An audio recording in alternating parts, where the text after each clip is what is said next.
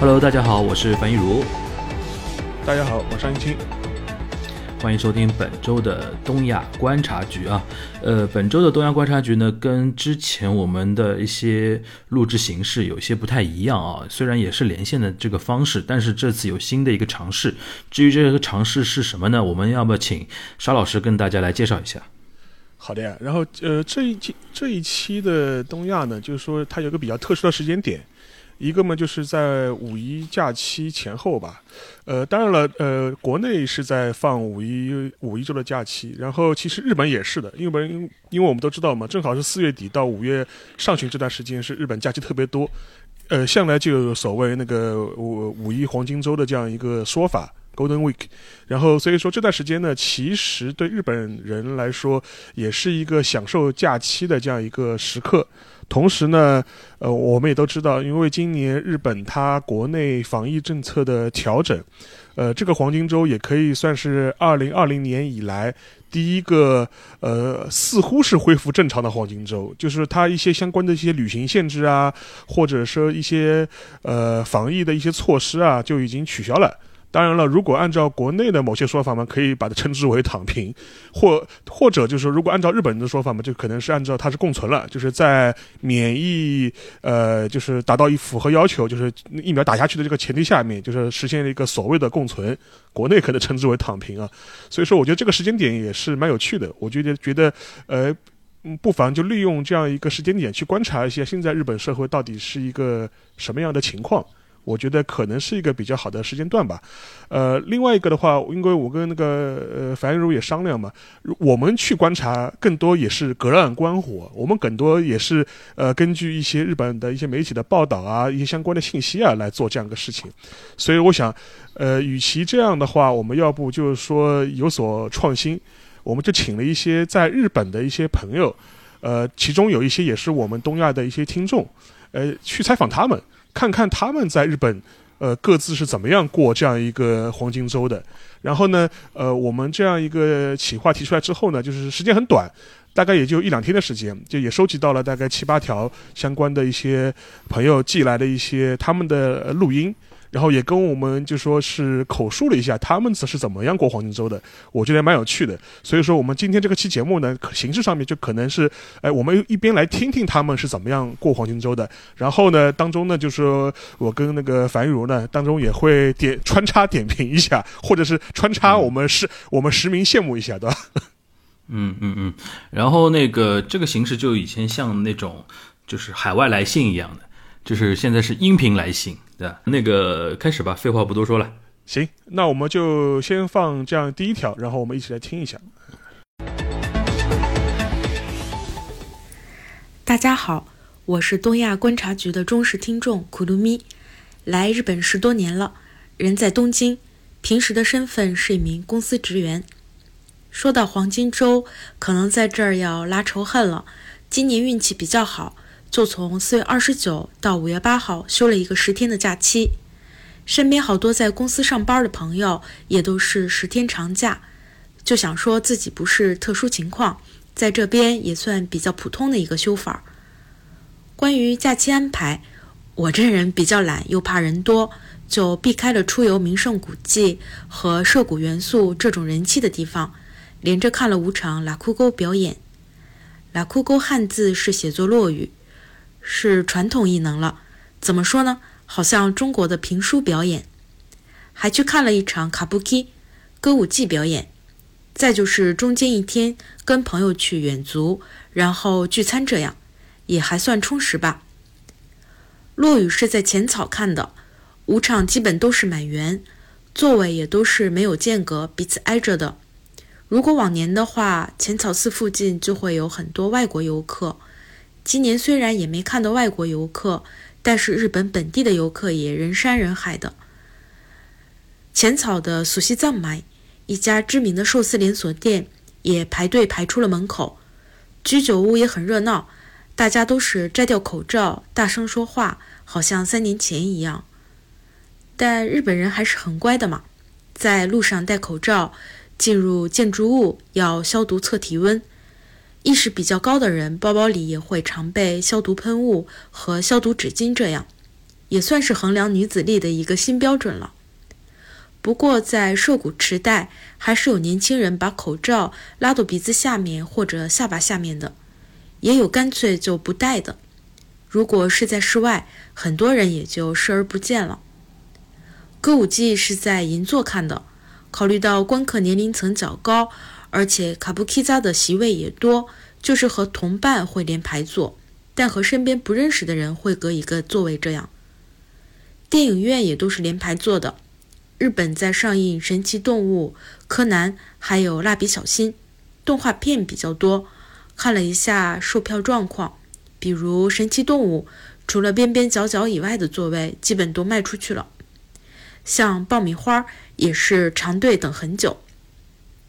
就和身边的朋友开玩笑说：“我们就是没有 PCR 核酸检测而已，说不准大家都无症状的阳过几次了，不知不觉自带抗体这样。”疫苗也接种过三次，日本还计划给接种过疫苗的人提供优惠。疫苗的日语是 “vaccine” 嘛，政府就要搞一个 “vaku vaku event”，有点像之前的 “go to event”，就是旅游和外食的话打折力度很大。整体的感觉就是在逐步恢复疫情以前的日常吧。好了，就这样，谢谢大家听完，谢谢。哎，OK，这是第一段。f a r o 你你听完之后是感想如何？明显有，明显有逐字稿的。是是是，因为那个可能就是大家精心准备过了嘛。然后我听下来就是说，他这位就是他可能也是在日本待了很长时间了嘛。他一开始就说在日本待了十几年了嘛，所以说整个一个生活状态可能也的确是融入的比较好。而且看听下来，他是我们的听友吗？对，是我们听友。对。OK，然后他都去去，你看他连看好几场落雨嘛，都是都是属于这种应该是很资深传统的爱好了。对这个呃，这个兴趣爱好比较特殊，女生看拉古歌真的很少。嗯，然后你在日本的时候有没有去看过歌舞伎或者是落雨啊？买不到票啊，这种这种其实它有一 这个落雨可能还好，歌舞伎基本上你抢不过老太太的。嗯。是是老头老太太，除非有那种，除非有那歌舞伎跟那种相扑比赛，基本上日本年纪大的人都是就是比较疯狂嘛，所以除非有那种关系或者招待券这种，才有机会看到坐到比较好的位置能看。基本上我我就看过一次相扑。呃，比赛还是在很远的那个位置嘛，当时是那个赵青龙跟白鹏嘛，我印象还挺深的。就是歌舞伎就一直没有这个机会，然后这个东西自己一个人去又又觉得说，呃呃，怎么说门槛还是有点高嘛，所以说一直没有这个机会。但是落雨，我觉得可能相对好一点，因为现在日日本落雨跟漫才还不太一样，漫才比较偏年轻人一点嘛。然后像什么吉本兴业啊什么的这种年轻的那种搞笑艺人比较多，可能那种漫才剧场啊这种还比较多一点。落雨的话，可能那个观观众层也是更偏年纪大一点的这种感觉。但他刚才录音里边说，那个不管歌舞伎也好，落雨也好，呃，都已经做的挺满的嘛，说明就是日本老年人都已经不怕了。对对对，然后他还提到了，他还就是，呃，我觉得蛮有意思，就是他还做了一些观察嘛，就比如说像电影院啊，就档期啊，就是他在日本肯定也是有那个那个黄金周档黄金周档期嘛，然后看了看现在也都是大片嘛，一个比如说那个就是那个哈利波特那个那个外传啊，陈思顿在哪里？还有那个柯南，就新的柯南那个那个剧场版也也就是也上了嘛。然后的话，我觉得这个跟国内的五一档比起来了，对比起来的话就特别明显，对吧？对，国内现在是，呃，基本上开门的开就是电影院营业的比率在百分之五六十左右，但是每家店其实也不能说每家吧，基本上绝大多数的电影院是开门还不如不开，因为那个营业额收入都可能都抵不上电费，而且是很多电影都都撤档了的，都是就是换档期了。对，因为这个我觉得开门只是有一些。呃，压力吧，是需要他们营业，然后让营业数字稍微好看一点，是总体上。但其实大家都知道，就是观众也不会去，因为观众一般，即便是毫无疫情压力的一些城市。观众是奔片子去的。但是现在这种情况，尤其像上海和北京两大票房重镇都已经没有影呃没有影院开门的情况下。绝大多数的大片，它都会选择撤档和换档期，因为没有必要在这个时间上嘛。因为明知道这个时间上是不会有很好的票房的，所以说在这种情况下，即便你别的地方影院开着，观众也会很少，因为观众还是奔电影去的嘛。嗯，所以说我就我就觉得这两这两相对比的话，就说是可能日本的话，电影院尤其它演出市场，可能确实是借助这个。呃，恢复正常的黄金周就是有一种反弹的这种感觉，就是你看他前面也讲嘛，电影院里面他说除了一些，呃，就是大部分除了一些边边角角的位置，大部分的好的位置就基本上全部全部都是那个售罄嘛，那个都都都是能够票房都是卖出去的，所以说而且像那个我印象中啊，就是看落雨啊，或者是这种这种这种这种剧场，其实也都是小剧场吧，也不大会是这种很大的这种剧场，就是属于这种可能一一两百个人，对吧？落雨一般都是那种小的后路，嗯。对，像像这种的话，就是我记得是，就是零零年还是零零年，这就是新冠在日本最厉害的时候，当时是要求就是说，就是多少平米以下的这种 live house 啊，或者这种小剧场都要关门的嘛，对吧？自诉的。对的，对的，对的，因为太密闭了，密闭空间。了嘛。那个小池百合子阿姨嘛，三米子。对对对对，三米子。对，三米，三米，三米，三米。嗯，所以所以说当时就是要求这，尤其是这种，如果你场子大点，你可以按照比例来卖，或者一个隔一个的来卖。如果他说你就是你呃空间小于多少平米以内的，他就希望你自诉嘛，就是属于当时就提出来这种要求。所以说现在听听下来，就说我们这位听友就说，因为他去了歌舞剧，歌舞剧相对来说比较大嘛，那个场子比较大，但是也去了听了落雨，就是大就大中小场都开始逐渐恢复，然后像电影院也都逐渐恢复，就基本上这么个状况。对。而且你那个爆米花也是可以买的嘛。现在国内很多影院哪怕营业的话，它也不许也是停止那个卖品的。对，这个我这个措施是已经延续了两年多了。对，我觉得那另外一个呢，就是他前面提到一个，就是那个就是那个疫苗的那个优惠嘛。他现在好像我。啊，估啊估嘛，就是我我看下来，就是说他大概就是意思就是说，呃，政府会出一笔补贴，然后给商家，就说是，呃，如果比如他出示了自己打过疫苗的那个相关的证明，就可以有优惠，给你打给你打个折吧，就基本上这么个概念，就是属于，就跟一年多以前那个 Go to La b e l 的 Go to La b e l 对对对对对对对，就就基本上去旅游那个就旅游补贴嘛，嗯。对对对，就基本上是同同一个概念，而且现现他现在就基本上，呃，给人的感觉就他就是呃，在反正就三针四针往下打，就是然后一边打的话，就一边就说是恢复恢复正常，好啊。对，然后这是第一位朋友，他就分享了他主要我听。库鲁米桑，库鲁米桑，他就听下来，他主要是是讲了他去一些看演出啊，或者是在路上看的一些情况。我觉得这个呢倒是蛮好的，尤尤其是演出啊、演绎啊。然后，然后我们现我们现在来听第二位。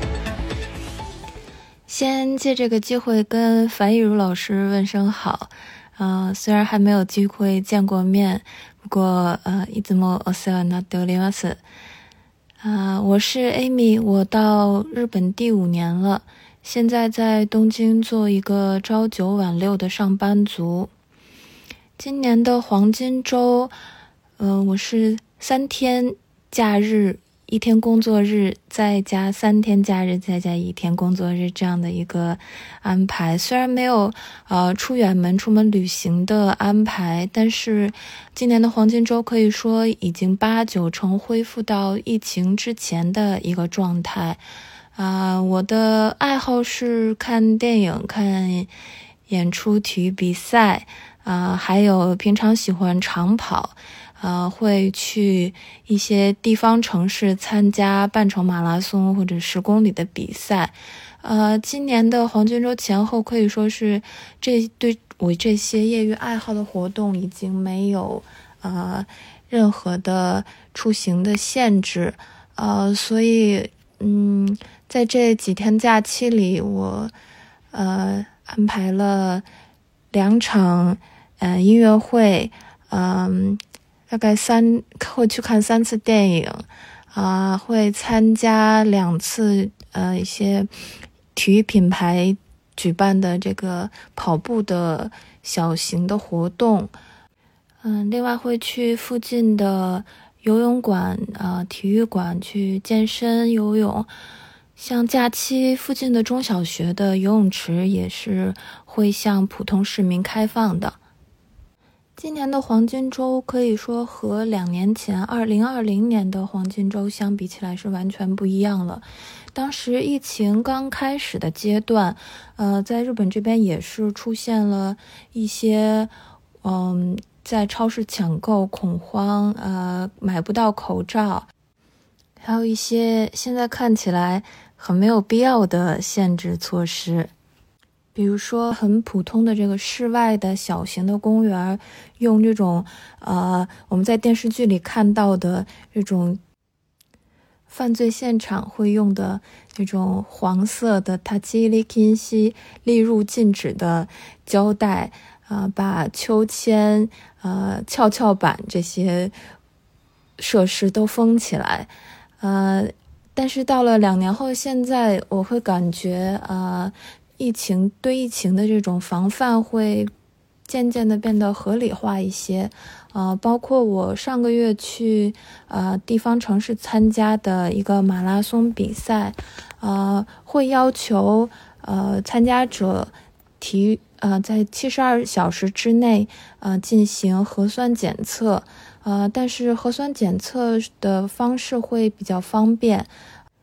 我在星期四的。啊，早上上班之前，在车站附近，呃，又花十分钟参加一个预约好时间，然后参加一个核酸检测。啊，我周五可以拿到报告，然后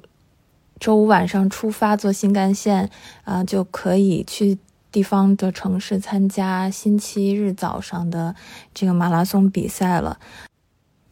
这种城市型的。大型的马拉松比赛，啊，在这两年期间终止的比较多，但是从今年春天开始，包括三月份的东京马拉松在内，呃，已经开始逐渐恢复正常了。嗯，今年的黄金周，呃，出门旅行的人很多，嗯，我也不去凑热闹了，但是，呃，之后也会去各地参加一些马拉松比赛，啊，顺便出门旅游。现在想起来，两年前，啊，第一次紧急事态宣言的时候，啊，我是真的在家里待了一个星期，没有出门。嗯，虽然和现在的在北京、呃上海和北京的家人和朋友们，呃，不能比，但是当时，呃，日本的商场和啊，包括电影院和餐厅都是停业的，虽然公共交通没有停掉，嗯。但是想起那时候的那种在被憋在家里的这种感觉，现在回想起来，呃，就更能珍惜现在这种行动自由和健康，能到公园散步、呼吸新鲜空气，这种平凡的奢侈的生活。OK，这是艾米桑，然后，然后我听完之后也挺感触的。我觉得，尤其是他是回忆了一些二零年的时候，就是日本第一次开始紧急状态那个时候的这情况。我记得我们那个时候还跟呃那个樊玉茹还有小新，就是说当时我们还在连线，就是点评日本的那防疫的政策嘛。就是一转眼两年过去了。对，因为因为我们那个东亚就是二零二零年的五月一号上线的嘛。对对对，正好是那个时候的 Golden Week。对对，黄黄金周，对啊，因为那那一年的话，等于是日本是非常的愁云惨雾嘛，就是属于 属于，反倒是我们那个时候，等于是，呃，五一时候，呃，就是国内是慢慢开始就是恢复，呃，就是正常，就是整个一个有点过去的这种感觉。日本反而是就迎来了一个就是最愁云惨雾的黄金周嘛。对，所以说我觉得，然后这位这位那个也是那个呃都内派，也没怎么出门，对吧？对对对，去去好像去地方跑跑了个步，对吧？她是个蛮蛮健康的一个一个一个女生，对马拉松爱好者。然后她一开始好像好像好像还跟我打了个招呼，对吧？然后我要回一下礼啊，我先往你那丢你妈死，就是估估估计是就是经常听我们节目啊。然后那个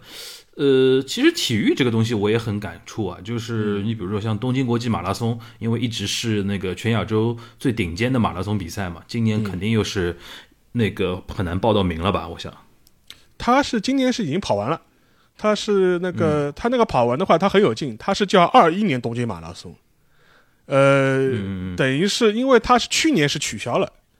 就等于是去年的年初的时候，这个这个时间点的时候，他是取消了，等于是然后他就把这个就是顺延到了二二年，等于是，但他还是叫二一年东京马拉松，就跟那个东京奥运会是一个逻辑。那时候是你事后来看的话，等于是二二年的东京马拉松就消失掉了。嗯，对，所以，但是他。之前的那个就是今年的，就是二一年的东京马拉松，今年举行的二一年东京马拉松还是正常举行的，就说是它也开放了，就是专业选手也开放了这种大众报名，所以说也是一个规模比较大，而且是又经过了疫情，也是代表了一种大众体育活动的一种复苏吧。就说是另外一个还可以直接提一提讲体育的话，就是说今年的话，日本的话，它几个主要的职业联盟也都是开始就是全全员进场，就说是。然后全员禁止啊，像直棒啊，或者那个 J League 啊，就是那个足球啊，也都是就就就就该干嘛干嘛了。就是就他以以前也是要求，比如说是百分之几的上座率啊，他现在也是完全开放，全员开放了。然后的话就是说是，呃，就是场内的一些啤卖啤酒啊、卖吃的东西啊，也都恢也都恢复了，也都恢复了，就基本上是这样一种状态。他只有一点还没有跟。呃，疫情前一样，就是他现在还是呃不允许那个呐喊、那个打 call 的，就是你只能拍手，就不能摘口罩。哎，就不就就是除了吃东西，你不能摘口罩，然后就是你不能就说是喊着呐喊大 call，但是你可以拍手，就是属于这种状态。嗯，那今年那个夏甲应该还会恢复原来的那种热闹吧？应该会，因为今年春假就基本上是正常了。今年的就就是，呃，刚结束的那个春季甲子园就非常就非常正常，就没有什么特别大的一些变化，就是属于这种，呃，观众啊也都开放，就正常的这种入场。所以说，估计到了到了夏天的话，就应该都一切正常了。嗯不知道那个时候夏天的时候，他允不允许那种吹奏吹奏部的那种人那个摘口罩来吹那个乐器啊？呃，对对对，就是要就就完全那个撤取消这个这样一个相关的一些限相关的一些限制，就是说，但是总体听下来也也是确实是，就说是，一还有一点的话，其实我我们就以前好像也聊到过，就比如说像疫情期间的话，像前面就艾米桑也提到的，就是比如说像那个呃，就健身房运就是这种场地，其实也是直接受冲击的嘛。对。对我，因为我想，我想那个樊荣，你平时也会去，你应该你你也是办卡去办卡健身的，对吧？对，你你你对的对的。等于现现在也应该都已经关了快两个月，快关了快两个月了吧？呃，两个多月。然后他是因为我现在那个健身房，他是呃每月自动扣费嘛，然后他现在是主动的跟你们说，呃这几个月就是先不扣，然后如果你要办呃办退会啊什么的，也是可以那个办的。然后就是等什么时候解封之后恢复之后，再恢复原来那个每月扣费的那个机制。嗯，是，所以说我觉得这这像这个的话，前面。也提到嘛，就是说是这个对疫情的话，对这个行业的打击其实也都挺大的。然后我我周围一些认识的朋友，他们可能还是有一些这种呃健身房或者俱乐部，他为了要维系客户啊，就是让教练就是开一个腾讯会议，就是就是直播直播网课，就带着大家就在家里一起跳嘛，就是。就是全民刘畊宏，啊，全民刘畊宏就就维系客户嘛，讲穿了就是维系客户嘛，就是就就这个就是这个，我觉得也都挺挺挺不容易的，我觉得，嗯。嗯，好，好啊。然后我们现在听第三位。嗯，嗯，先简单介绍一下自己，我是小队，我跟丈夫来日本刚刚一年半，常居地是东京，职业就是普通打工人。嗯，今年的黄金周是怎样安排的？今年的黄金周我们不出远门，就打算在东京买买东西，还有去海边散散心。嗯，黄金周第一天，我们主要安排了出门采购。早上去了惠比寿 Garden Place 那边，之前疫情的时候逛过去，感觉很萧条，很多店铺都关门了，没什么可逛的。但是今年四月十五号，新开了一层卖食物的，呃，商卖卖食物的商铺吧，这个叫什么？新开了一层 Foodies Garden，当时我们家信箱收到传单了，所以一放假就过去了。嗯，有一些有一些有机食材这种，嗯，还有很多我们中国人会喜欢的东西，比如辣的油浸笋、四川榨菜，还有一些白木耳、莲子、枸杞这些，我们就买了很多这种东西回来做饭。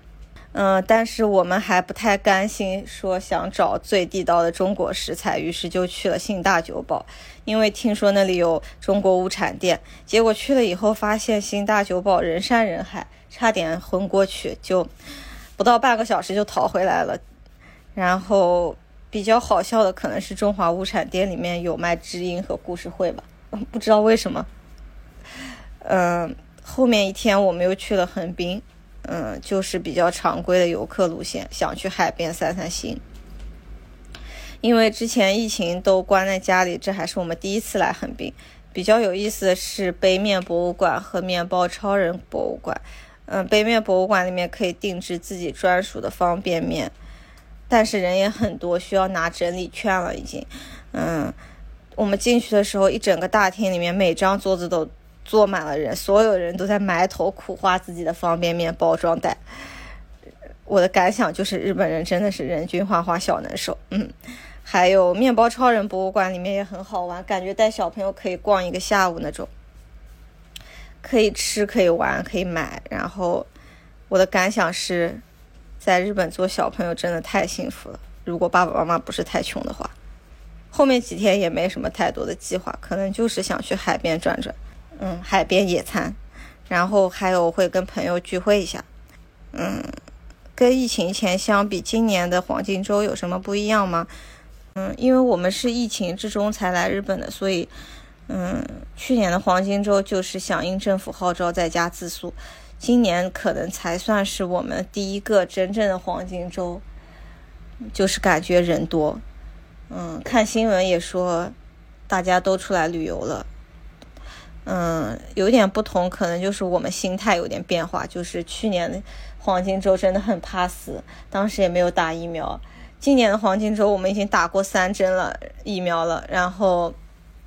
然后朋友也都来约出去玩，然后周围的人也都涌出去了，所以有一种从众心理，感觉自己也不怕死了，就是基本上恢复了疫情前的那种心态。嗯，然后没了。OK，然后这是我们的，呃，就是也是我的一个朋友啊，就是叫他叫那个小队长，因为我们外号叫管他叫小队长。然后他是等于是二零年的年底，然后去的日本。然后跟他先生，他们他们一家等于是等于是有点像移民一样，等于是在日本有也拿到 offer 了嘛，在在在日本工作了，等于是就是搬到搬到东京去了这么个这么一个状态。所以说他时间可能不是特别长，但他只能只能对比一下，就是二一年的这这这个黄金周的情况。嗯嗯，然后我听下来就是给我感觉就是说他们的心态，我觉得还是。蛮有意思的，就是他去年的那个时候时候的话，还就是他按他自己说法还比较怕死嘛。今年大看到大家都已经无所谓了，他好像也就顿时就这个心理负担也就卸下了。所以说我就觉得，可能这样一个环境啊，对人的这种心理的影响还是蛮大的。就是周围所有人都呃很就是非常自诉的这种状态的话，你也可能会觉得非常怕的。现在看看周围人哈，大家都该干嘛干嘛了，好，你自己的心理负担也就没有了。而且说老实话，如果说怕死的话，其实日本人也怕死啊，对吧？就是呃，日本人你不不你我相信不会有人会觉得说他们很盲目的就相信是说呃自己一定不会得啊什么的那种。因为日本人说老实话，从一定层层面上，我觉得东亚都这样嘛，就是老百姓还是相对比较倾向于相信政府说的一些事实的东西的。嗯，是，对吧？所以说那个他们，而且日本人。即便没有疫情，平时也戴口罩嘛，所以说那种感觉还是比较肃杀的。就是我是指去年那种时间节点的话，今年就是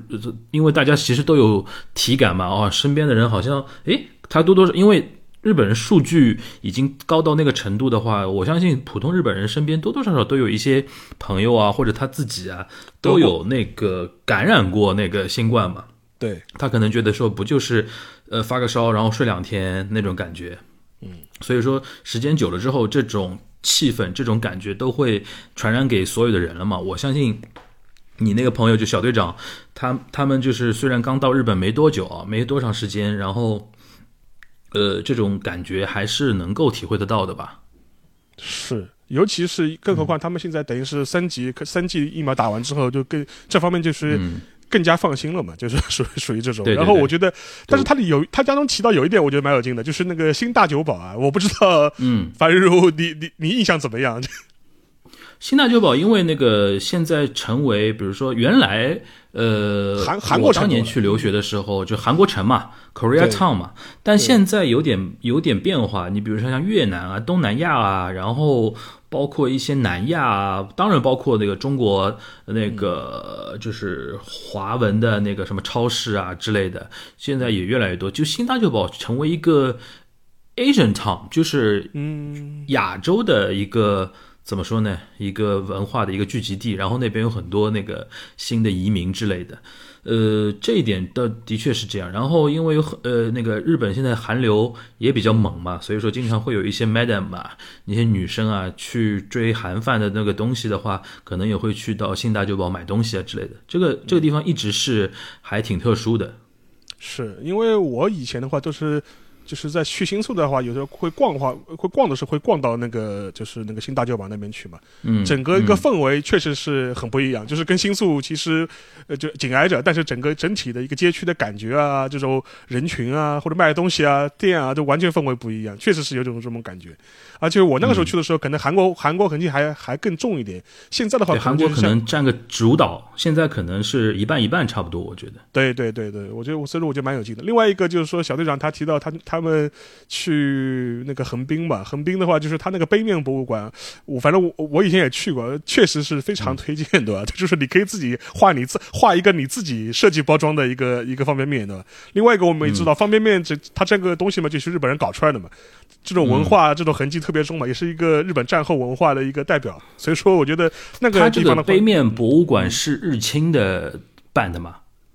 好像是的，好像是的，好像是的。是啊。对，好像是的。因为所以说，就是就所以说，我觉得这个也是蛮有特、蛮有蛮有代表性的吧。我觉得非常值得推荐，对吧？如果去横滨的话，嗯，另外一个的话，横滨本身我觉得应该也是一个挺，就是我看我我们以前也也聊过，然后我记得也聊到过横滨，就是讲那个就是更洋气的地方嘛，就日本最洋气的地方有哪几个嘛？神户算一个，横滨嗯算一个，对？港口城市都算的。对，他们都算的。所以说，我觉得就是离、嗯离东京也近嘛，确实是一个比较好的然后好横滨那个嘛，横滨那个中华街一定要去的。对，可以吃到比较正宗的呃生煎包，嗯，对，所以说我觉得大家可以就是去横滨的话，就是这几个地方可以去看一看，就被他前面提的杯面博物馆和那个中华街，我觉得还都都挺值得一去的。好的，嗯然后的话，现在的话，我们就是，呃，头两位都是都内派，对吧？然后这一位嘛，稍微走了走，走走到横滨了，可能下一位可能走的再稍微远一点。大家好，我是卡哇伊，我居住在日本崎玉县的川口市，离东京非常的近。我在日本生活了八年的时间，嗯，这个黄金周呢，和以以往相比，我觉得包括我自己在内，嗯、大家的心态都会比较放松，因为其实身边的很多人都已经感染过奥密克戎，并且痊愈了。嗯、像我我是打过疫苗，虽然我嗯、是那个密接，但是并没有嗯、被感染，所以大家出游的话就会人数暴增，也是嗯很难避免的。五月二号这天，我们去了镰仓，呃，镰仓，嗯、的热门景点的人肯定是乌泱乌泱的，就包括像我们路过了那个鹤岗八幡宫，就是，呃，人非常的多嘛，嗯，但是我我们因为每年都去几次镰仓，所以一般是不会去那些过于热门的景点。这次去的是净明寺这一带，嗯、去了那个报国寺，看了竹林，然后去了就一条，嗯、会会观山庄，看了它的庭院，嗯、它会观山庄的那个特点是，嗯、有漂亮的，嗯、花手水，花手水就是，呃，日本的那个寺庙进门的地方有一个水池，供大家漱口洗手的。然后，嗯，现在会，呃，比较流行放一些当季的花叶子啊，作为点缀，就是飘在水上。嗯，他们是一个非常漂亮的小庭园，但是，嗯，唯一让我觉得比较坑的是，去了以后发现，嗯，学龄前的儿童是禁止入内的，嗯，只能是小学以上的孩子，因为它的里面非常小，然后，嗯，它也需要营造一种，呃，很安静的氛围吧，所以，嗯。也是挺遗憾的。然后除此之外呢，我们还去了，呃，离镰仓车站走路十分钟的一个日莲正宗的那个寺寺庙，叫妙本寺。这个寺是我们比较喜欢的一个寺庙，嗯，它特别的嗯恢宏，但是呢又很古朴，没有那种嗯。香火很盛，人烟嘈杂的那种感觉，就是游客特别少。然后在那个寺庙的入口还有一个，呃，这个寺庙办的幼稚园。嗯，今天其实是需嗯需要上上课正常上班上课的时间嘛。然后我们也看到了幼稚园的小朋友在。里面唱歌啊，在跟着老师做一些嗯那个活动，就觉得还蛮可爱的。就是日本有一些呃寺庙和教堂会自己办幼稚园，嗯，也是如果国内的朋友去的话，是平日的话可以嗯看到不一样的风景。嗯，然后最后想介绍给大家一个旅游小贴士，就是在镰仓和豆子湘南这一带的海岸，千万不要在路上吃东西，因为 很容易被盘旋在头顶的那个海鹰袭击。我就曾经在那个稻村崎那边吃东西的时候，差一点被海鹰抢走，然后 我们家孩子在。嗯，豆子海岸那边就是，嗯，正吃那个沙琪玛的时候，就，嗯，歘啦一下就被那个海鹰扑下来抢走了。好在有惊无险，没有受到伤害。嗯，然后最后祝愿国内的大家能够尽快恢复正常的生活。嗯，假期愉快，谢谢。我听完这位就说非常感慨，因为我也是很喜欢镰仓这个地方。就是我基本上以前啊，疫情前我基本上五六月份总会会去一次镰仓的。每年去啊？因为每年会去东京嘛，就我但但是我但我去东京的时候肯定会抽一天会会去一次镰仓，就基本上是这样一种状态。尤其是五六月份的时候，那时候正好是镰仓紫阳花开的，然后就是下点小雨的，但感觉特别好。就 嗯，而且镰仓很适合逛嘛，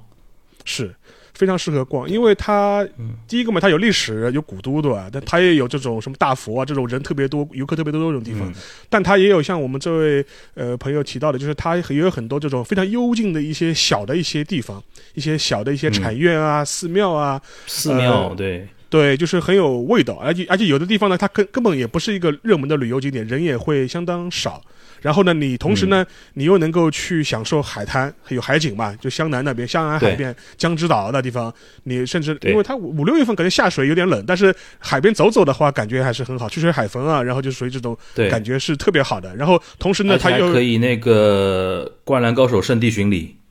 对对，然后做那个江之电嘛，然后所以说它整个城市的感觉非常好，就说像那个大家看那个。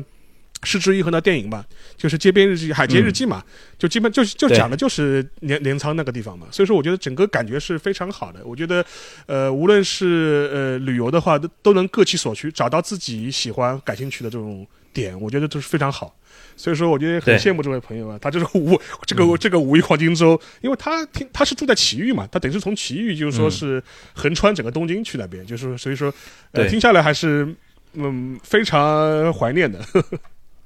他是那个住那个川口嘛，卡瓦格基，卡瓦格基对，所以说我觉得奇遇的大宫啊、川口啊，有很多中国人住在那边。大宫号称小上海啊，呃是。然后的话，因为那个本来那个地方就是属于，就是战后团块时代的时候，就很多在东京上班的，其实就是就是住那一块的。对，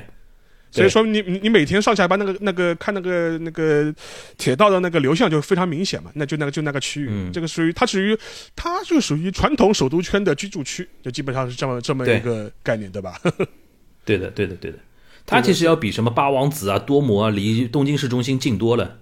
是是是，呃，八王子多摩说是说还算是东京都的，实但实际上面就是说要那个通勤距离要要更远，要更更不方便一点，对。所以说，我觉得，我觉得这镰仓确实是个很好的地方。另外，所以说，我觉得将来等疫情恢复啊，我也大概朋友去旅游的话，我是高度推荐镰仓，而且镰仓是属于你可以值得一去再去的地方啊。嗯嗯嗯嗯嗯，好的。然后我们现在再听，这个是已经四位了，对吧？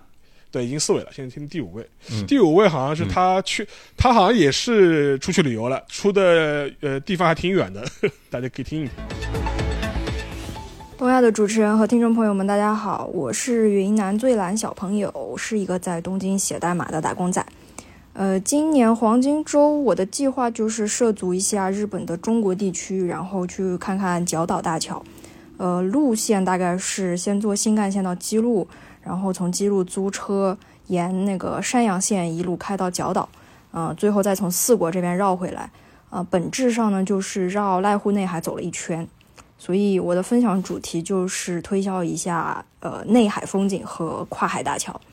呃整个旅途呃我比较想赞美一下尾道这个城市，就是这个是一个超出我预期的一个地方，因为尾道站和商店街都是临海的嘛，然后它的那个人行道修的特别宽敞，就非常适合坐在海边的长凳上，然后惬意的吹吹风，享受一下好天气。然后室内的话有一个千光寺，我觉得还是非常值得登上去展望一下。呃，就是尾道周围的这个海峡风景。然后那个上山的路上还能看看到很多猫。呃，然后就是角岛大桥，角岛大桥是和我想象当中的一样好看。主要是角岛附近的海域真的就是异常清澈，然后有一点马尔代夫的那种蓝绿色，而且。呃，那个大桥离海面比较近，然后一直延伸到对岸，视觉上就是感觉非常的有冲击力。呃，最后是从四国返回的时候，呃，如果是自驾的话，可以走一下那个岛波海道和濑户大桥。呃，那一那一那一整段路大概就是一直都是沿海的公路，然后呃会。走接连不断的一座又一座的跨海大桥，就是能够看到非常好的整个濑户内海的景色。然后因为内海嘛，它是被三座大岛夹在中间，就形成了一种又有海又有山的神奇景象，就是一种开阔，但是又不是开阔到让人害怕的那种感觉。因为平时在东京的话，就是真的觉得太逼仄了。然后我们打工仔就还是很需要这种大气磅礴的风景来净化一下心灵。然后这个黄金周就是，虽然我去的地方可能相对来说稍微冷门一点，但是还是明显感觉到跟去年相比，嗯，大家都在往外涌，往外去旅游。然后特别是像今天是五月三号嘛，整个四国和中国地区就是所有的宾馆全都订满了，一间空房都没有。然后我另外一个去名古屋的朋友今天也是跟我说，名古屋城甚至是需要排九十分钟的队去登那个那个那那个天守阁。呃，而且包括我其实是二十八号提前一天放假去坐新干线到基路的，然后那一天下午的那个自由席几乎也是座无虚席。嗯，反正大家现在在日本的话，就是在人群聚集的地方也显得更加从容自在了，所以就还是希望更多的地方都能恢复到这样相对比较正常的状态吧。然后这位同这位那个朋友他跑得比较远，跑到那个中国四国那边去了。哎，那就那一块你我那个樊如你去过？啊？我是没去过，我还没去过。我我是去的是我四国岛是没去过，我是去那个九州岛去过。嗯，是我也是九州我也去的比较多，但他那一块国真的还蛮冷门的。对，然后因为他是等于是从中国地区然后去四国嘛，然后。呃，因为我我我我之前跟他也是聊了聊，就说他也就是讲了几点嘛。他说第一点的话，因为那个地方相对来说那个公共交通不是很方便，所以说他也其实他那个录音里面他也提到了嘛，他等于是呃先到基路之后，等于是租了一辆车嘛，然后自己等于是自驾，等于是去逛了一圈。所以说，他就说，如果你要去那边的话，最好还是自己自驾，相对来说会比较方便一点。然后的话，他。呃，因为他是先到那个记录记录嘛，就是说，后来我就想，我就说，哎呀，我想到记录，我就想到记录城了，就是说是就是非常怀念，嗯，就非常漂亮，又白全白色的一个一个一个城嘛，一个城堡。然后他跟我说，最近好像记录城是在那个翻修，是在那个修修缮。然后后来就看了看，好像说是正好是日本很多的这种名胜的这种古的这种城堡，都是在趁疫情期间开始修缮，就反正是关门没有人嘛，我们我们我们就趁机开始修了。哦，就是就就好像这个好像是，好像呃熊本啊，就是其他几个大的城啊，都是在这都是在翻修。然后，呃，然后他提的那个地方尾道这个地方呢，就是我没有去过，但是我以前玩那个如龙的游戏啊，就是说说是就是当中有一部是它的背景是放在尾道的，所以说我就说啊，我说我我云旅游过，你说那个山那个寺庙，我我在游戏里面就说爬过的。但我看看游戏里的风景就已经很很好了，因为它那个，呃呃景色的话就非常独特，就是它一边有海一边有山嘛，依山傍海，嗯，然后这样一种状态确实是比较少见的，而且它前面后面那个描述就内海的这样一个风景的话，确实确实是的，既有宽阔的海面，又又有旁边那种青山，就一就是说，呃，这个青山组成的海岸线，我觉得确实是比较独特的一个风景啊。所以说，听完他的这个描述，我觉得还是将来有机会还是很很想去看一看的。而且这个这位那个投稿的女生，从从她的那个讲述的内容和她的声音的那个状态就看得出来，是一种行动派的一个人。是是是，就是非常就是说，而且是规规划的规划的很好的啊。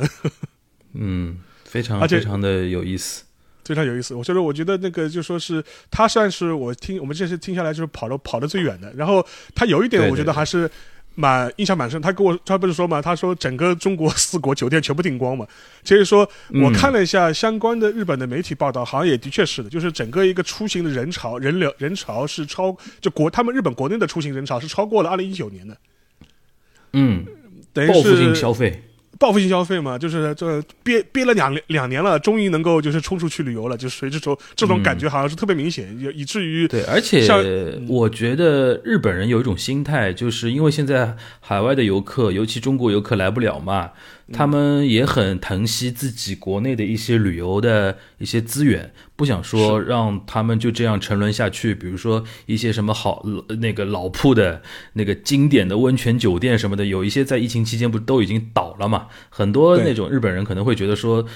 趁现在那个还自自己有这个能力，也是去救一救嘛。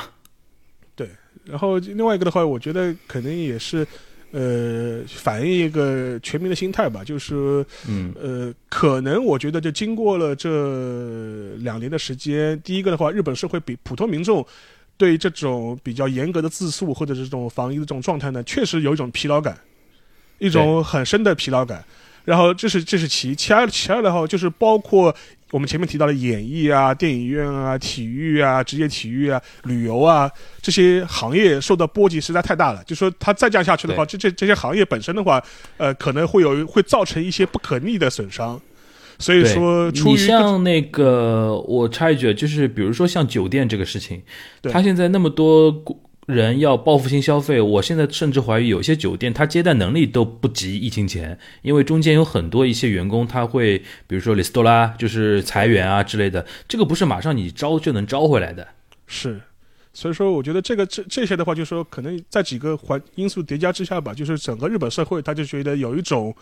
急切的希望这个疫情过去的呃状心理，然后也希望能够尽可能的恢复正常，然后同时的话，他认为只要疫苗和疫苗能够压压得住，就说就是就就不管了，就是就不管了，就不管了，共共存就共存吧，就说说说躺平就躺平吧，就是我们认了，就是是有这这种心态，好像是还是还是普遍的，蛮普遍的，而且我觉得也是一种呃，你可以说是一种全社会全民共识，你可以说是这种对从上到下的。从上到下，就是从政府到企业界到民众，都是这样一个想法。呵，对的，大家都不言自喻，不言自明，不言自明，受够了，就是 就是这种感觉。对对对。然后，然后我们现在就是再再听再听一遍。呃，大家好，大家可以叫我庞庞。然后我来日本的话是主要为了工作，是二零一八年年底来的。然后在这边也读了那个 MBA，然后也一边工作。嗯，常驻地呃，我住在奇遇，然后公司在东京。主要因为我是做咨询顾问的，所以客户是在神奈川。呃，就疫情之前，我会在这三个县，就是每天都会通勤。呃。今年的黄金周的话，是疫情以来就疫情三年以来，嗯，第一个没有任何限制的一个黄金周。所以，呃，其实出门旅游和在外面就是吃饭啊啊玩的人其实还是挺多的。但是，嗯，我的话，因为还是想。降低一下就是被感染的风险，所以也没有说有选择就是长期的外出，然后基本上就是三四天，因为这次的黄金周大概有十天左右的休息时间，大概三四天在家，然后还有两三天的话可以，嗯，可能会选择出去打高尔夫之类的，就是避开一些就是人群密集的一个地方。最近值得比较，我觉得我比较关注，或者是说比较意外的是，嗯，有可能是因为国内现在就是疫情的一些情况，所以还是有一部分国内的朋友会想着说选择一个就是第二居住地，所以最近来日本买房子的人特别多。嗯，特别是我已经看到很多类似于像一室一厅的这样子的房子，差不多第一天网上还有，第二天就直接被就是国内的呃人用那个现金直接买走了，已经看到很多。然后好像最近因为日元也是暴跌嘛，所以就是来日本买房子的话，现在可能是类似于像打八折这样子的感觉，所以来日本，嗯。买房子的人特别多，这也是最近就是让我比较意外的，因为以这种速度，就是房子都已经被卖掉的话，我觉得还是不多见的吧。然后今年的黄金周的话。嗯，跟之前有什么变化？就刚才也提到了，因为这是疫情三年以来第一次没有那个紧急事态，也没有那个蔓延防止这些措施的一个黄金周，所以呢，就是新闻里也看到，就是去其他。比如说，从东京去大阪、冲绳这些地方，国内旅游的人也特别多。然后也有很多，因为现在去欧洲啊，或者是呃美国啊这些，如果打了第三针疫苗的话，其实是不用隔离的。所以我也在朋友圈有看到去欧洲啊，比如说瑞士啊什么的旅游的朋友。然后我们自己公司的话，现在也开放了这种出差，所以也有去美国出差的。嗯，就是跟之前两年的黄金周还是很不一样吧。主要我是觉得大家现在一个是已经通过三年的时间习惯了疫情这个情况，呃，然后大部分人其实也打了第三针疫苗，就会觉得现在这个奥密克戎，因为它本身的就是重症率比较低，然后又打了疫苗的话，大家还是就是没有以前那么担心吧。是现在日本给我的感觉，基本上已经和疫情之前没有什么区别了。因为你去外面的百货商店啊，什么人也很多，电车上下班也都是满员的电车，基本上和之前没有什么区别。唯一就是，呃，就是所有的人在外面都戴口罩。但是因为日本本身。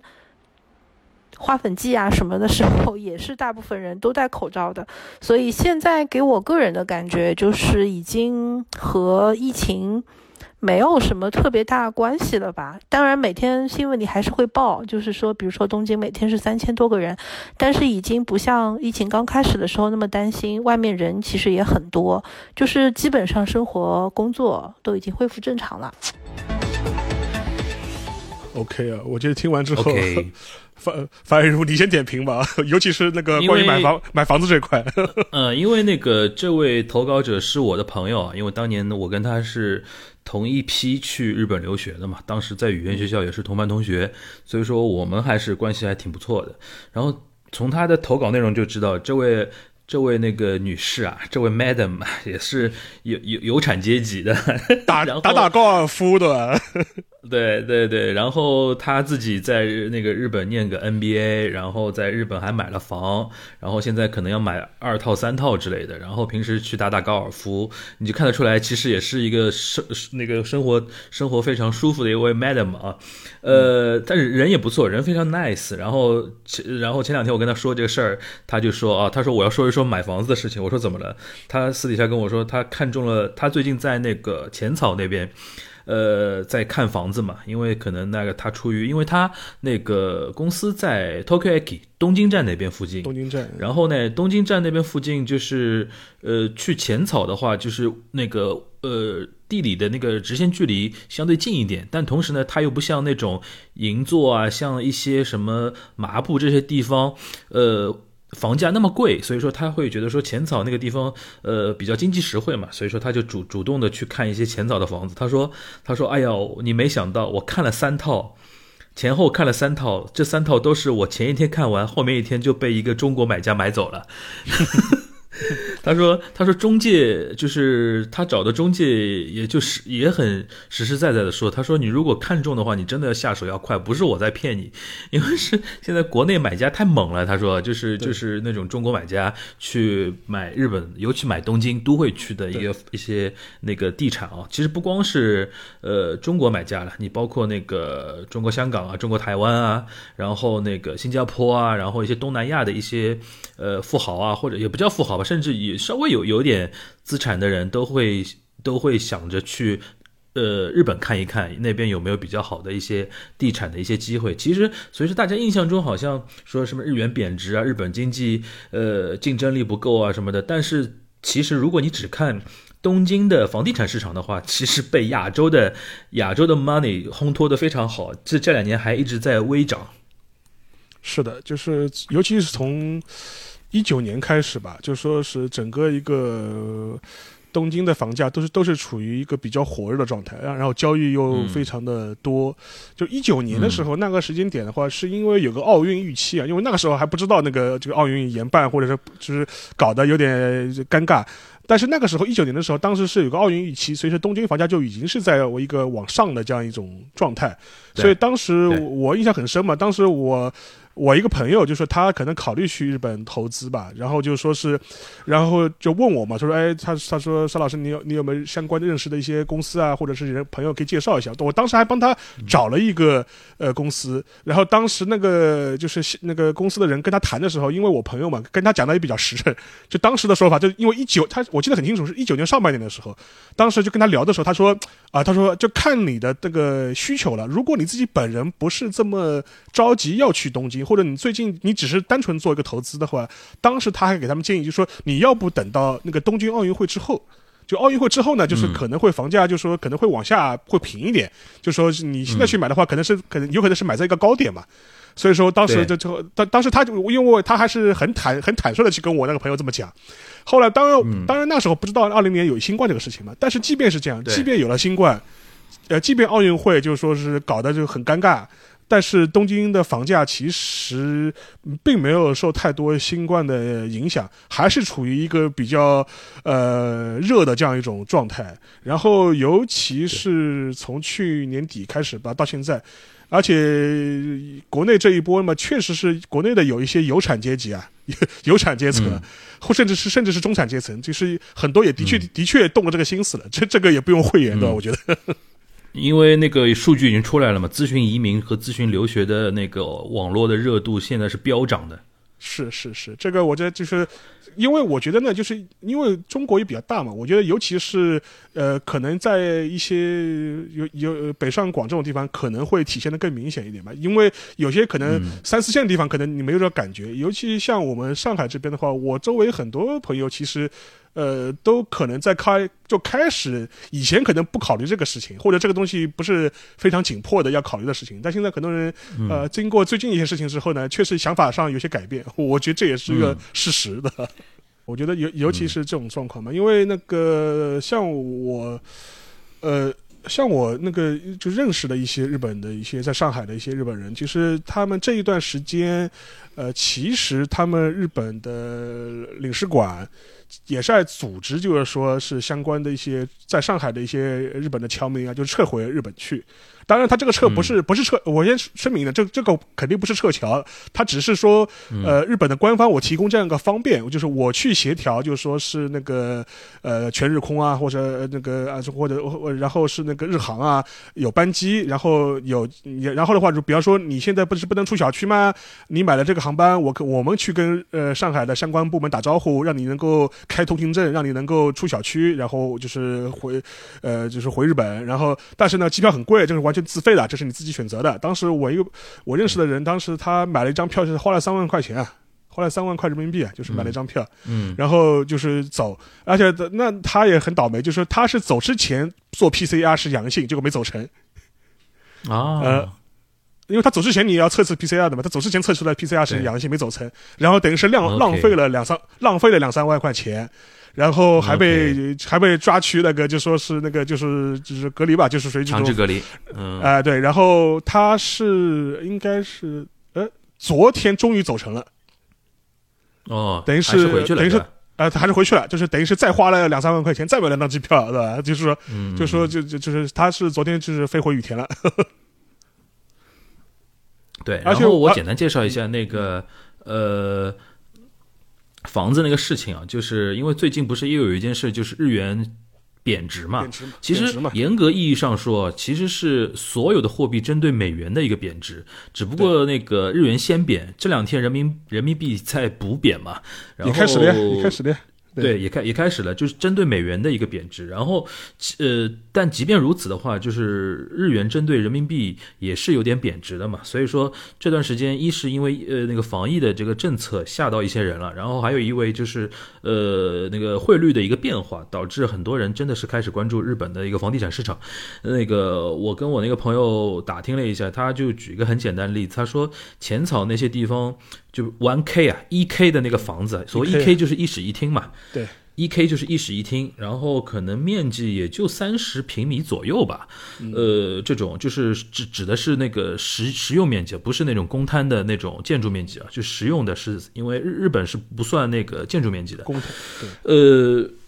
他说两千万日元以内。后来我一算，现在如果是一比二十的话，两千万日元其实就是一百来万人民币啊，一百万左右了嘛。对吧？对，那其实就很便宜了嘛。然后他那个日元，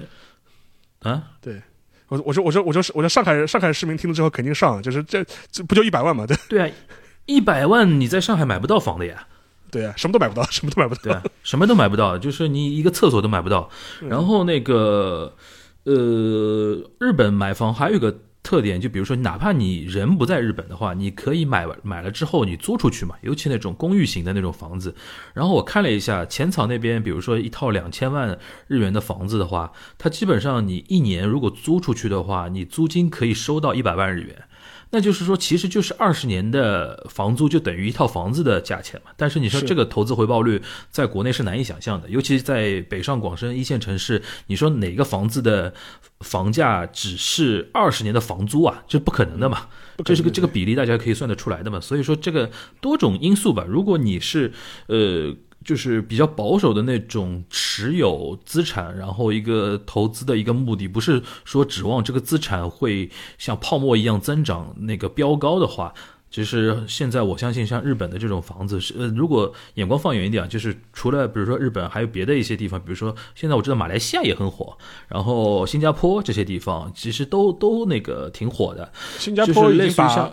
新加坡已经把门槛调高了。就 对对对，因为咨询的人太多了嘛。嗯，因为新加坡嘛，它好处嘛，因为它毕竟是就华人多嘛，而且它不会英文，你不会英文，不会外语都在新加坡能够生存嘛，所以说中国人可能特别喜欢，就是。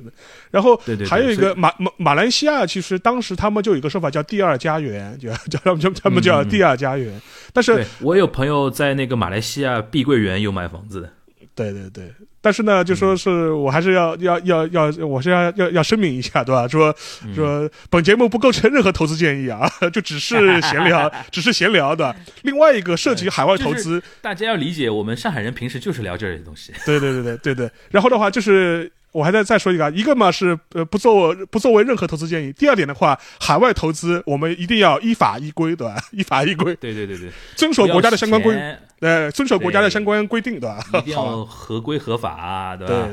然后那个呃，我我基本上就补充这个，就是我听到的一些数字跟大家进行一些分享啊。其实，在很多人如果稍微有一点概念的话，可以形成一种认知了。是是是，然后的话，这个我们在节目里就不细聊了，将来有机会跟再跟大家聊吧。就是说，然后的话有机会大家可以私底下咨询我，可以对对对，可以组这个看房团。对对对对对，就是跟跟樊跟樊老师联系的。然后我我就是，然后我有空我我也我也蹭一下的，然后然后呃。然后的话，然后我们我们现在是听最后一个，最后一个录音，最后一个，嗯，最后一个。Hello，大家好，我叫玲玲。嗯，我的经历的话是，之前是在日本留学，然后是回上海工作。一八年的时候，因为机缘巧合，又重新回到了日本，然后就工作至今。嗯，现在长居地的话是东京，然后是在一家游戏公司工作。今年的黄金周是怎么安排的话？今年的黄金周，我这边的话是和我弟弟还有我弟弟的老婆，就我们三个人，然后是自驾游。因为这次的黄金周它很长，从五月二十九号开始一直到五月八号，中间只要把五月二号和五月六号用年假请掉，就是一个十连休。所以大家都觉得，如果不出来浪一浪的话，就很浪费。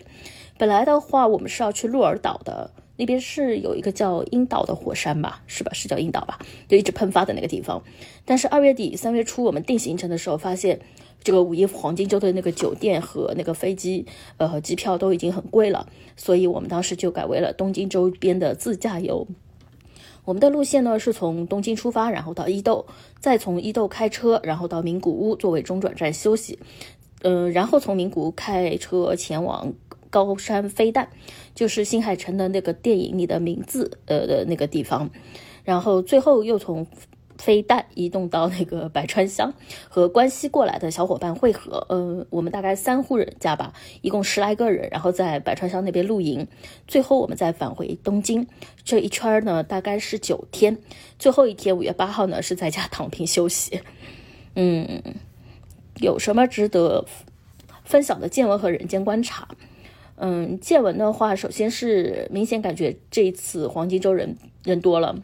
可能就是因为大家的心态都变了嘛。因为日本的话，这边你只要没有什么特别的过敏啊，或者是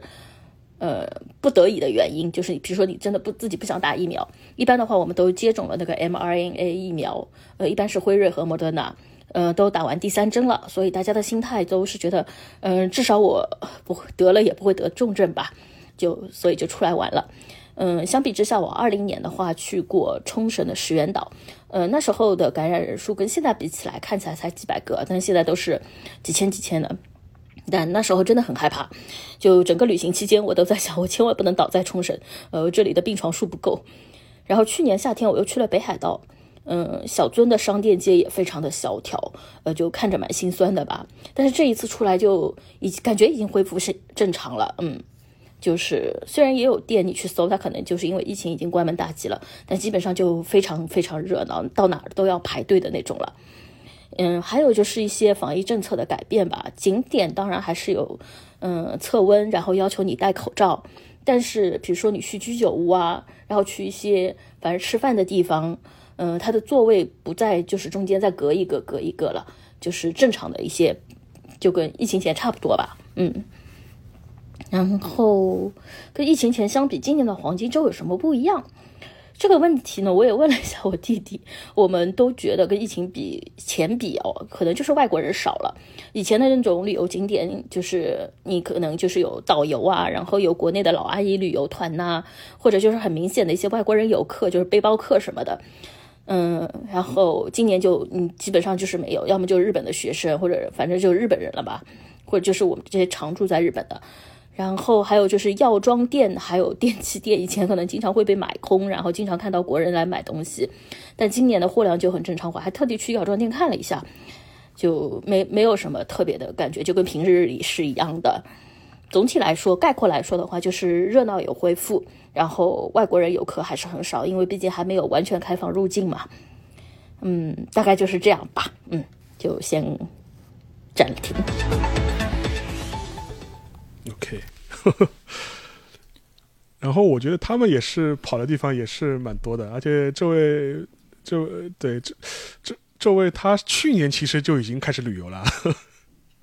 他去年好像是说去 Okinawa 的，对，Okinawa 也去，然后也去北海道嘛。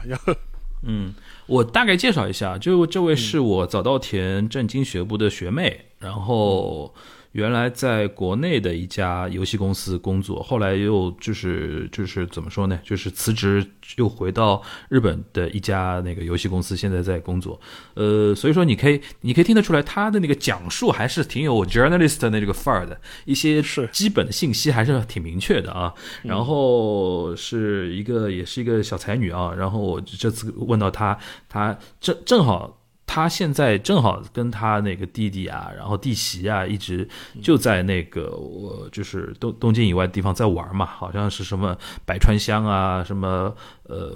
黑弹，就是飞弹那些地方。呃，我我插一句啊，就说黑就黑弹，它中文是飞驼，不是飞弹。哦，那个不是蛋吗？不是蛋，它它它有有这个字儿的，就是它这个一体字叫我们就中文它是念念就是念驼。飞驼式哦，驼哦，对，T U O，因为那个，嗯，那那个因为那个字长得很像那个子弹的弹的，对对对，嗯，OK，OK，然后那个是那个你的名字的那个圣地巡礼嘛，是，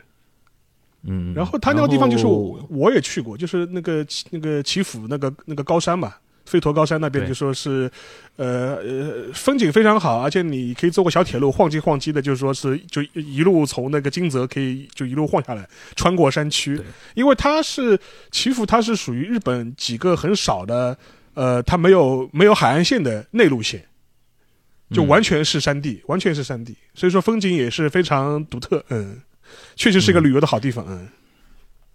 然后那个，它里边讲到那个打那个疫苗那个事儿嘛，哈，就是比如说现在，因为现在日本还几乎就是打那个辉瑞跟莫德纳为主的吧，应该就是对对是的。然后前两天我还看到一个节目在采访那个菅义伟嘛，因为那个谁，呃，哭江贵文他非常激赏那个菅义菅义伟在去年那个全球的那个叫什么呃疫苗争夺大战中啊。斩获颇丰啊！然后他那个菅义伟还讲了很多秘辛啊，自己怎么跟辉瑞的老大 social，然后把人家请到日本那个东京的那个赤坂那边的迎宾馆，还怎么怎么样，就是用了很多那种人情攻势嘛，然后确保日本有充足的那个呃疫苗，不但有充足疫苗，还有还有多余的疫苗去捐给中国台湾，就是讲到这个事儿，我印象还挺深的。所以说，在疫苗这一块，日本还是做的还挺不错的。嗯，是的，因为他当时的话。呃，就是菅义伟他任内就唯一一次访美嘛，他当时除了见拜登之外，就就就去见了那个辉瑞的老辉瑞那个会见辉瑞老板老板嘛，其实就是要谈那个疫苗的事情。而且，当然你现在回头过来看嘛，就是他很多疫苗的施打啊、组织啊，确实有比较混乱，然后然后有效率比较低的这种呃情况，确实存在。我们去年的节目中其实也提到过好几次了。这个呢，其实是不出我们的意料的，意料日本那个。动作的速率和效率就是这个样子的，对，所以说那个从，但是呢，就从另外一方面角角角度来讲嘛，它也的确是保证了一个总量上的一个呃不匮乏，而且现在的话，就是它现在日本的话，呃，基本上它除了现在主要打的莫德纳跟辉瑞之外，它还是买了很多这种预备的这种种类啊，就比如它，我记得还有还有一个新的疫苗叫叫诺叫。就叫什么？就 Novix 啊，就是一个也是一个美国的一个厂，他当时也是一就一下定就下了一个什么五千万一个亿，就属于这种量级的这种订订单就下去了。然后他可能也是考虑到一个长期化需要疫疫苗需需求的这样一个东西吧。所以说，我觉得从监管角度来说嘛，他会觉得就是说我我啊我任内一年对吧，我最大功绩我我就是疫苗这事情搞定了，就是他可能会这么觉得了。所以说，我觉得从在这个保证之下嘛，现在日本才有可能黄金周逐步的恢复正常。嗯。对，呃，我们稍作总结吧，邵老师。嗯，好呀，要不今天听了七位嘉宾的投稿了，你你你个人觉得怎么样？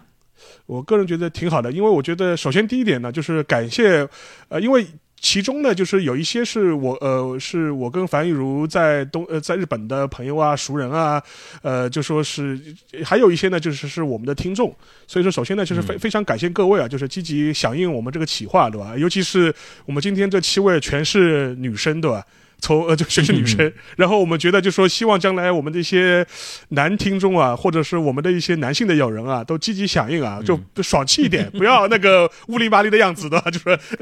就说是，所以说我觉得就是因为我们也希望能够欢迎大家能更多参与我们这个节目本身了，所以说我们这一次的形式也是一个尝试，将来的话我们可能时不时也会有这种临时的企划，而且说不定可能将来的话，我们甚至也欢迎我们的听众当中，你觉得啊你特别擅长哪一类的话题？你说不定你能你能跟我们来做一个连线的嘉宾，来跟我们分享一下。我觉得这个形式上也可以来做的吧，对吧？就说，对的。就比如说樊荣你那朋友说啊，我讲讲讲讲自己在东在日本买房的经历对吧，我觉得这个话题其实日本当房东的经历的。对对对，在日本买房的经历，我因为像我的一些什么亲戚朋友里面也都很多也可以是聊的嘛。我觉得就是我觉得这个也是很好的话题，所以说我们也欢迎啊，大家自告奋勇。你觉得你对哪个哪类的话题感兴趣，然后你也有表达欲，对吧？你然后的话，我们也欢欢迎你来跟我们联系啊。然后这是第一个，第二个的话，我觉得，呃嗯，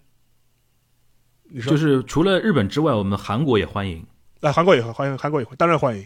然后的话，就是说是呃，另外一个的话，我觉得今天听下来的话，就是总体来说，无论是在都内呃，就是是过节呃过节的，还是出去旅游的，总体听下来的话，就是确实是这个五一周，我觉得对日本来说，可能是一个标志性的一个事件，就象征着正常生活的回归，对吧？就是两年的两年多的疫情的呃那个岁月，确实是在逐渐的过去，对吧？那这个我觉得可以有这么一个基本判断是没有什么问题的吧？对。然后我觉得还可以强调一点啊，就是所有投稿的一些。我们的亲朋好友也好，听众也好，他们其实对于国内的疫情发展，其实也是高度关心的。所以说，当我们提出这种要求之后呢，他们觉得说，可以结合自己的一些经历，给国内的那个听友啊一些参考吧。对，是的。所以说，我觉得这个的话，我觉得。呃，我觉得当然可能可能有的人会说，会觉得哎，我们这个时间点录这节目是不是有点拉仇恨的感觉，或者是有点刺激的感觉？我觉得，呃，我觉得倒也不是，就说我觉得就是说你，我觉得因为日本第一个的话，我们想了解一下日本现在的情况是怎么样。第二个，第二个的话，我觉得尤其是现在对国内的一些朋友，当然每个地方的国情不一样，那个抗疫的政策也不一样，呃，各自各都有各自的诉求。我觉得这个没有什么。高低好坏，但是有一点我觉得还是很重要的，就是我们应该好好的记住正常的生活应该是怎么样的。嗯，就就是我说我我很欣赏我之前听那个就是天方乐坛啊，就顾超老师啊，就说也是我们东亚的嘉宾嘛，他讲过一句话，我我我印象非常深，他就是说他也是他自己节目里讲的，他他就说不要千万不要去轻易的习惯那些不应该习惯的东西。我觉我觉得就是说是，当然抗疫有抗疫的需求，然后防疫有防疫的需求，但是在呃这段日子过去之后，我们应该牢牢记住正常的生活应该是什么样子的。我觉得这个可能是我们做这样一期节目的一个目的吧。对对对对对，嗯。然后，然后我觉得说是说，嗯。一方面是怎么说？我我刚我刚才是我刚才我刚才刚才你一说顾超那个事情，我听听进去了，然后我就我自己想想的事情忘记了，呃。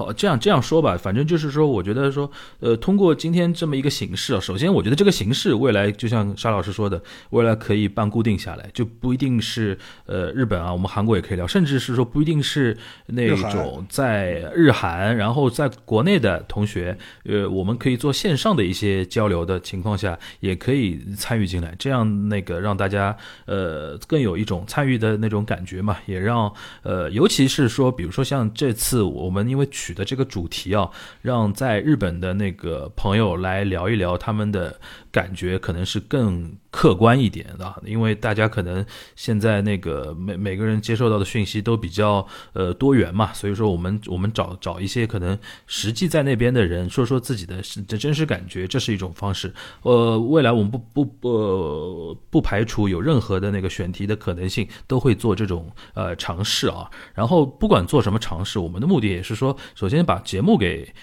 呃，做好做的形式比较新颖一点。第二个呢，也是尽量传达一些比较客观的声音吧。这个是我们做节目的一个最最根本的一个宗旨吧。是是，